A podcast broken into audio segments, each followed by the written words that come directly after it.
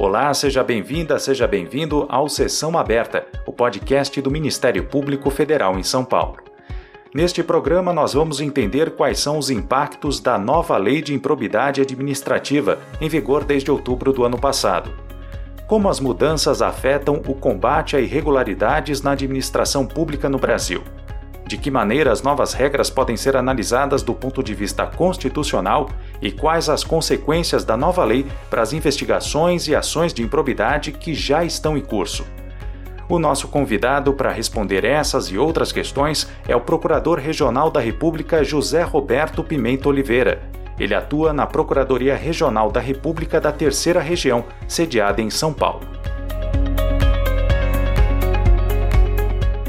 Procurador, uma das mudanças mais significativas trazidas pela nova lei de improbidade, que é a Lei 14230 de 2021, está relacionada ao fato de o agente público ter agido com dolo ou culpa para a ocorrência de determinado dano. A partir de agora, ele só pode ser alvo de uma ação de improbidade se tiver agido dolosamente, ou seja, de maneira deliberada para o cometimento do ilícito.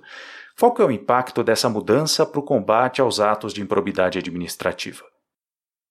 O impacto dessa suposta revogação genérica de comportamentos culposos como ato de improbidade administrativa é um impacto extremamente significativo, sobretudo considerando o nosso contexto brasileiro e a nossa prática administrativa, em que em inúmeras situações, nas mais diversos campos de atuação administrativa, o que se observa é a prática né, de atuações sem diligência alguma ah, na tutela do interesse público, na tutela do patrimônio público, com destaque para a atividade de gestão patrimonial, de gestão contratual, e, portanto, essa pretendida revogação genérica desses comportamentos culposos deve ser objeto de uma análise muito acurada, sob pena de que você estará aí abrindo um enorme, uma enorme lacuna no enfrentamento de práticas de corrupção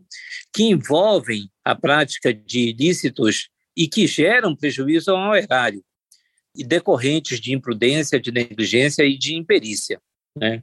É, é lamentável que o legislador tenha, tenha revogado esta modalidade de improbidade administrativa, porque na realidade brasileira não houve alteração alguma a justificar a exclusão dessas condutas culposas do quadro previsto na nossa Constituição, no artigo 37, parágrafo 4, que é a norma que fundamenta todo o sistema de responsabilização pela prática de atos de improbidade administrativa. E como fica a atuação do Ministério Público? As mudanças na lei inviabilizam o ajuizamento de boa parte das ações de improbidade ou, ou mesmo a condução de inquéritos civis que resultem nessas ações, né? Ficou praticamente impossível em alguns casos? Sim, se você pensar em termos de investigação de toda a atividade extrajudicial que o Ministério Público deve levar a efeito, essa suposta revogação genérica da culpa implica que nessa investigação deve ser provada a conduta dolosa. Né? Provar conduta dolosa na forma como foi estabelecida nessa Lei 14.230 praticamente se tornou objeto de uma prova diabólica, porque com aquela ideia de dolo específico, e o dolo específico imaginado pelo legislador como prova da intenção, como prova daquilo que está no lado psicológico da conduta, isso praticamente é impossível quando se fala em termos de práticas de corrupção em sentido geral. Porque é óbvio que em 99% dos casos não vai se encontrar rastro. Ah, já é difícil encontrar rastro do elemento objetivo em si, da própria materialidade delitiva, porque a corrupção, quando praticada, ela é praticada na clandestinidade, falando de corrupção no sentido mais amplo, envolvendo peculato, envolvendo advocacia administrativa, envolvendo ofensa aos princípios da administração pública, envolvendo prática de nepotismo, envolvendo prática de favoritismo, de perseguições. Então, essa alteração, com a exigência de dolo, ela para o Ministério Público vai ter um impacto extremamente significativo. Até porque chegar a esse tipo de elemento de caracterização do ilícito, isso exige uma atividade investigativa muito mais longa, muito mais encaminhada pela investigação sucessiva e minudente de uma determinada situação de fato e de uma determinada conduta cujo resultado gerou a prática da improbidade administrativa. Então, também é lamentável, né? é lamentável porque, sob o ponto de vista da investigação, essa alteração também só veio para dificultar a investigação e uma eventual repressão através da ação de improbidade de condutas previstas no artigo 9, no artigo 10 e no artigo 11. Hum. Uma das críticas à antiga lei vinha de alguns gestores, principalmente prefeitos, que alegavam que a lei de improbidade era muito vasta nas hipóteses previstas para responsabilização e por isso eles se viam como que é, com as mãos atadas, né? diante de algumas dúvidas sobre se determinado ato administrativo poderia ser enquadrado como improbidade, então era melhor não praticar aquele ato, não assinar é, aquele determinado contrato, não tomar aquela decisão. Eu gostaria de saber do senhor se essa crítica tinha fundamento e se a nova lei de improbidade de alguma forma resolve isso. Essa crítica, ela não tinha fundamento objetivo.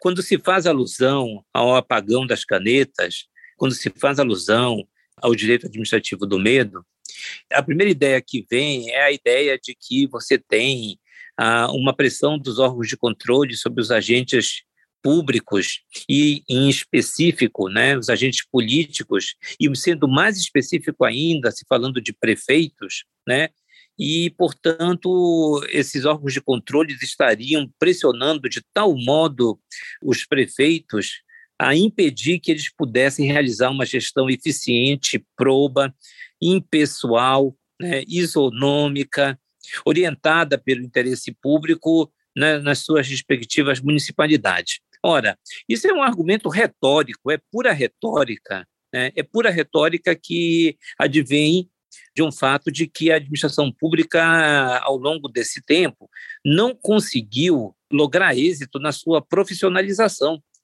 ou na forma como deveria estar estruturando o exercício da sua atividade administrativa. Ah, e, por outro lado, os órgãos de controle, obviamente, o controle faz parte da democracia, faz parte do Estado de Direito.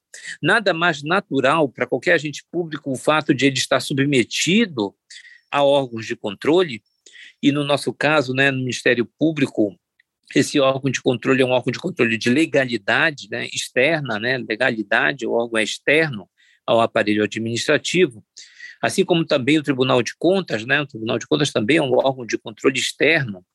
Esses órgãos de controle realizam uma atividade que é comum em qualquer país que se possa ser considerado como democracia, como Estado democrático de direito.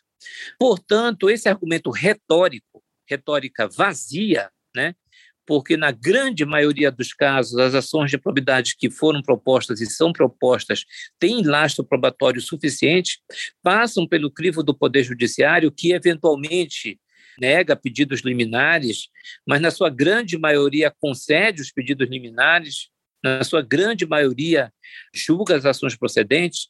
Isso mostra né, que esse é um argumento de retórica vazia, só que, neste momento, no parlamento brasileiro, infelizmente, esse argumento, na esteira, né, da esteira de um movimento que vem se cristalizando desde 2018, pelo menos, com a LINDB, o parlamento brasileiro, também seguindo esse movimento, foi nitidamente influenciado, e isso se revela no, na nova redação do artigo 11, né, que se pretende restringir a prática de atos de improbidade administrativa ofensiva aos princípios da administração pública. Então, a lei ela foi influenciada, sim, por esse argumento retórico do apagão das canetas. Mas, em termos de efetividade de combate à corrupção, infelizmente, né, infelizmente, a solução que foi dada, ela foi uma solução totalmente incompatível com a Constituição Federal.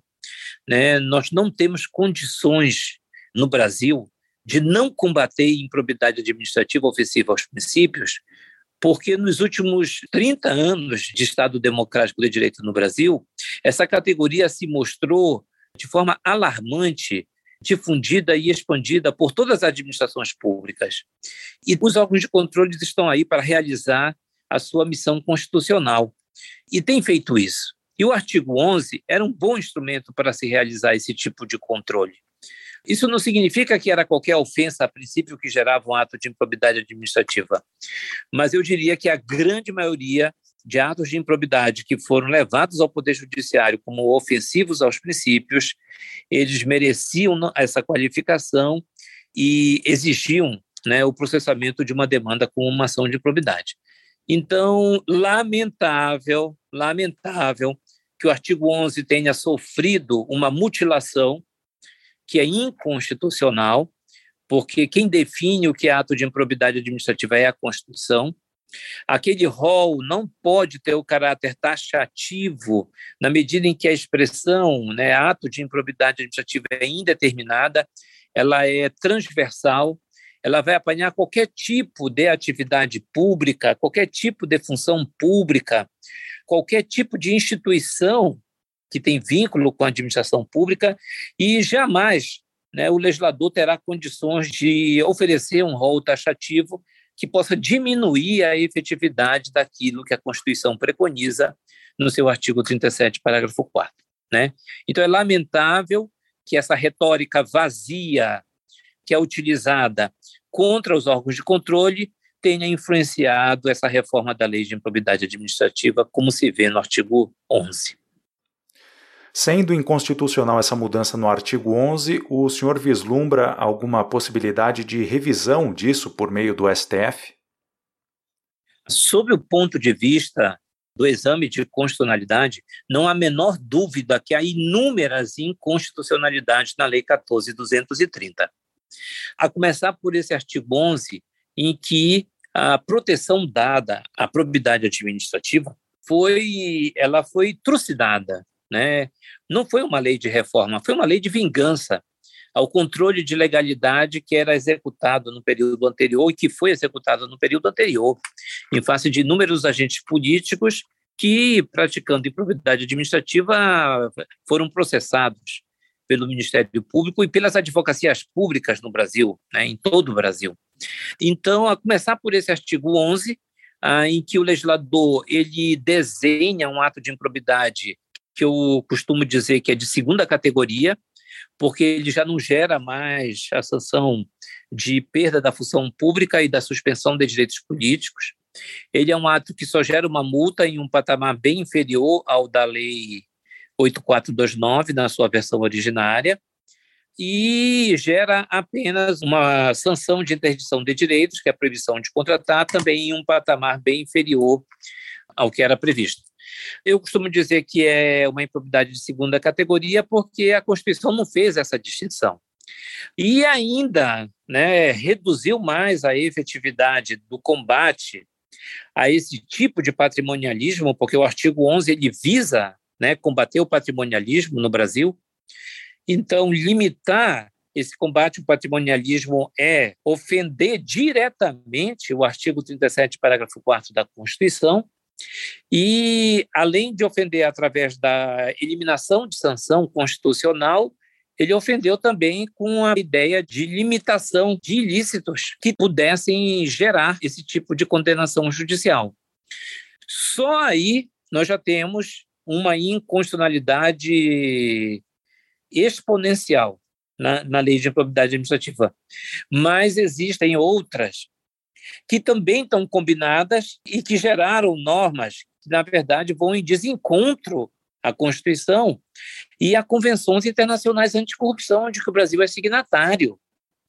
Então, é extremamente preocupante, por exemplo, imaginar que é constitucional, que atende ao devido processo legal, aquelas normas que estão previstas na 14230 sobre a limitação que é dada por decisão judicial em relação à forma como um determinado fato ilícito é enquadrado na lei.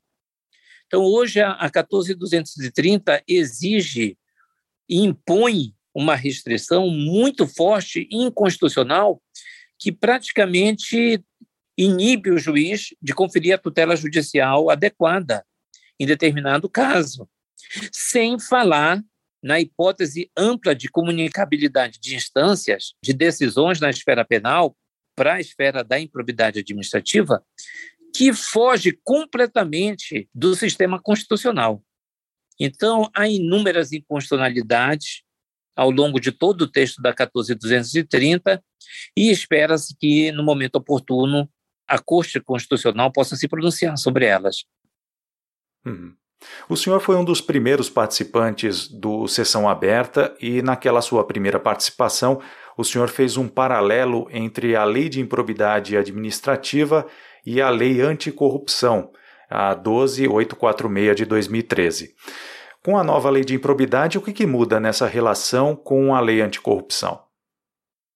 Ah, é muito bom voltar aqui ao Sessão Aberta, tratando do tema novamente da improbidade administrativa. O podcast da Procuradoria da República de São Paulo tem cumprido uma excelente finalidade de interesse público. E o que nós podemos dizer é que, na verdade, a, a lei, né, a 14230, ela também quis embaralhar a forma como a lei de improbidade administrativa deve conviver com a lei 12846 de 2013, a chamada lei anticorrupção. Pela sua literalidade, a lei 14230 ela diz que quando se aplica a lei anticorrupção, não deveria ser aplicada a lei 8429 de 92. O que só isso já é um grande problema, porque, por exemplo, o acordo de leniência ele está previsto na lei 12846 e até então esse acordo ele estava sendo celebrado e ele permitia né, efeitos, consequências jurídicas no campo da improbidade administrativa, para além do campo da própria Lei 12846. E com esse tipo de disposição na 14230, isso ficou totalmente sem resposta. Né? Se a lei de improbidade é afastada pela lei anticorrupção de forma absoluta, então isso poderia significar que o acordo de leniência não seria mais aplicável no campo da improbidade administrativa, isso seria um enorme retrocesso. Retrocesso esse que só não seria maior porque foi previsto um acordo de não persecução civil na 14230. Só que quando você lê as disposições do acordo de não persecução civil, fica muito claro que ele não se trata de um acordo de colaboração. Né? Ele não substitui o acordo de leniência.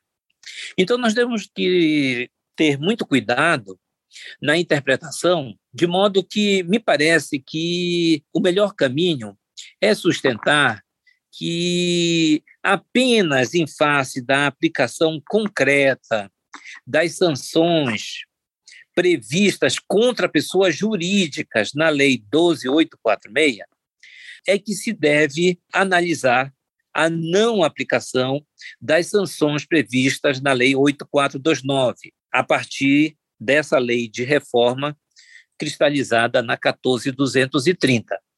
Até porque também não houve revogação do artigo 30, inciso 1 da lei anticorrupção, que diz lá que ela continua se aplicando independentemente da improbidade administrativa. Então, no final das contas, o texto da 14230, e a gente se refere especificamente ao artigo 2 parágrafo 3 ele merece todo o cuidado para que não se gere novamente uma maior ineficiência no enfrentamento de atos de corrupção no sentido amplo, que são atos de improbidade administrativa.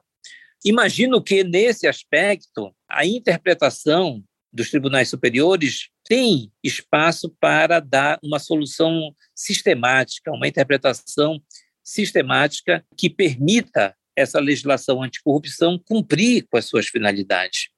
Mas, novamente, é lamentável que, numa reforma da lei de improbidade administrativa, não tenha sido resolvido de forma clara, de forma congruente, o modo de convivência da lei de improbidade com a lei anticorrupção, porque ambas são instrumentos normativos que integram o sistema brasileiro anticorrupção atuam na esfera da jurisdição civil, estão fundamentadas no artigo 37, parágrafo 4 da Constituição e mereceriam um tratamento muito mais cuidadoso por parte do nosso Congresso Nacional.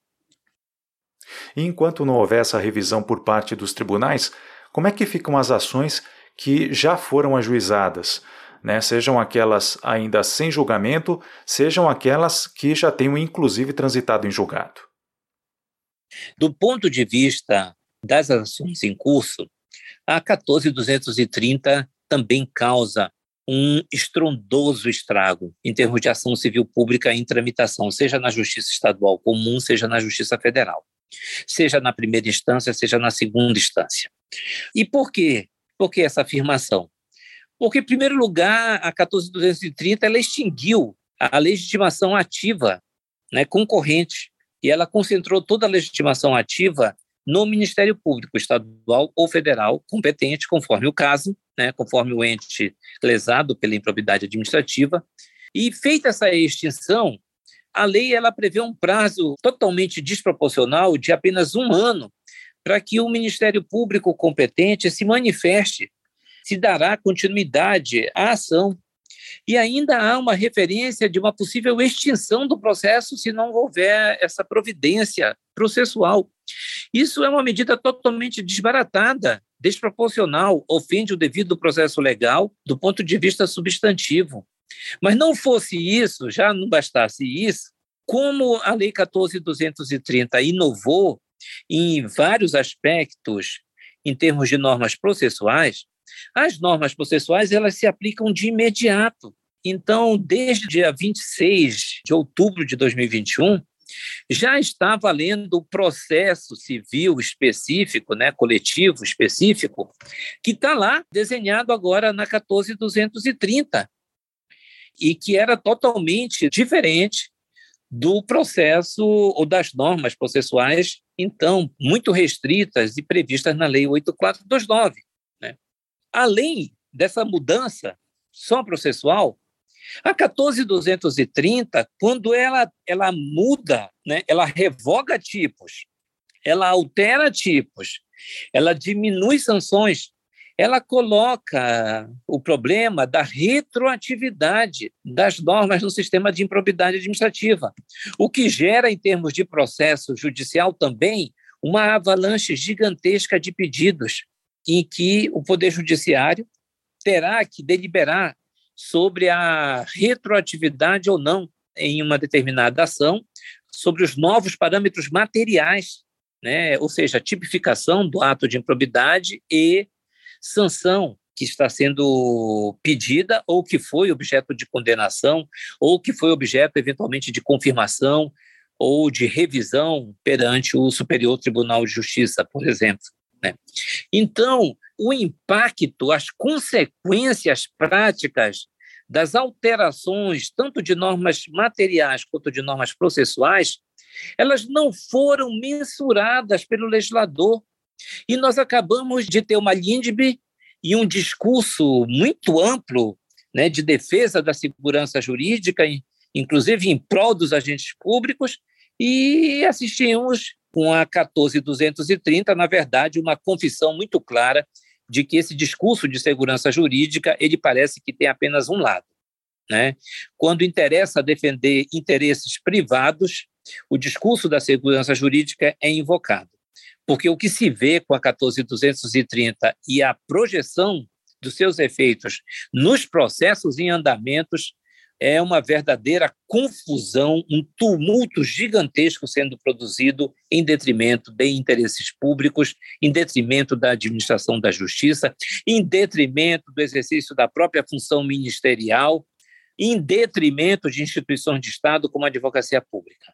Não haveria necessidade de ser assim e uma reforma como esta deveria ter sido conduzida em um outro ambiente, né, e não neste ambiente tumultuado de pandemia que o nosso Brasil vive ainda desde 2020 e permanece nesse início de 2022, mas infelizmente o Congresso Nacional aprovou a lei e agora essas consequências elas estão sendo já sentidas em todo o poder judiciário. Essa foi a nossa conversa com o Procurador Regional da República, José Roberto Pimenta Oliveira. E nós estamos chegando ao fim desta edição do Sessão Aberta, um podcast produzido pela Assessoria de Comunicação da Procuradoria da República em São Paulo. Muito obrigado pela sua companhia e até a próxima edição.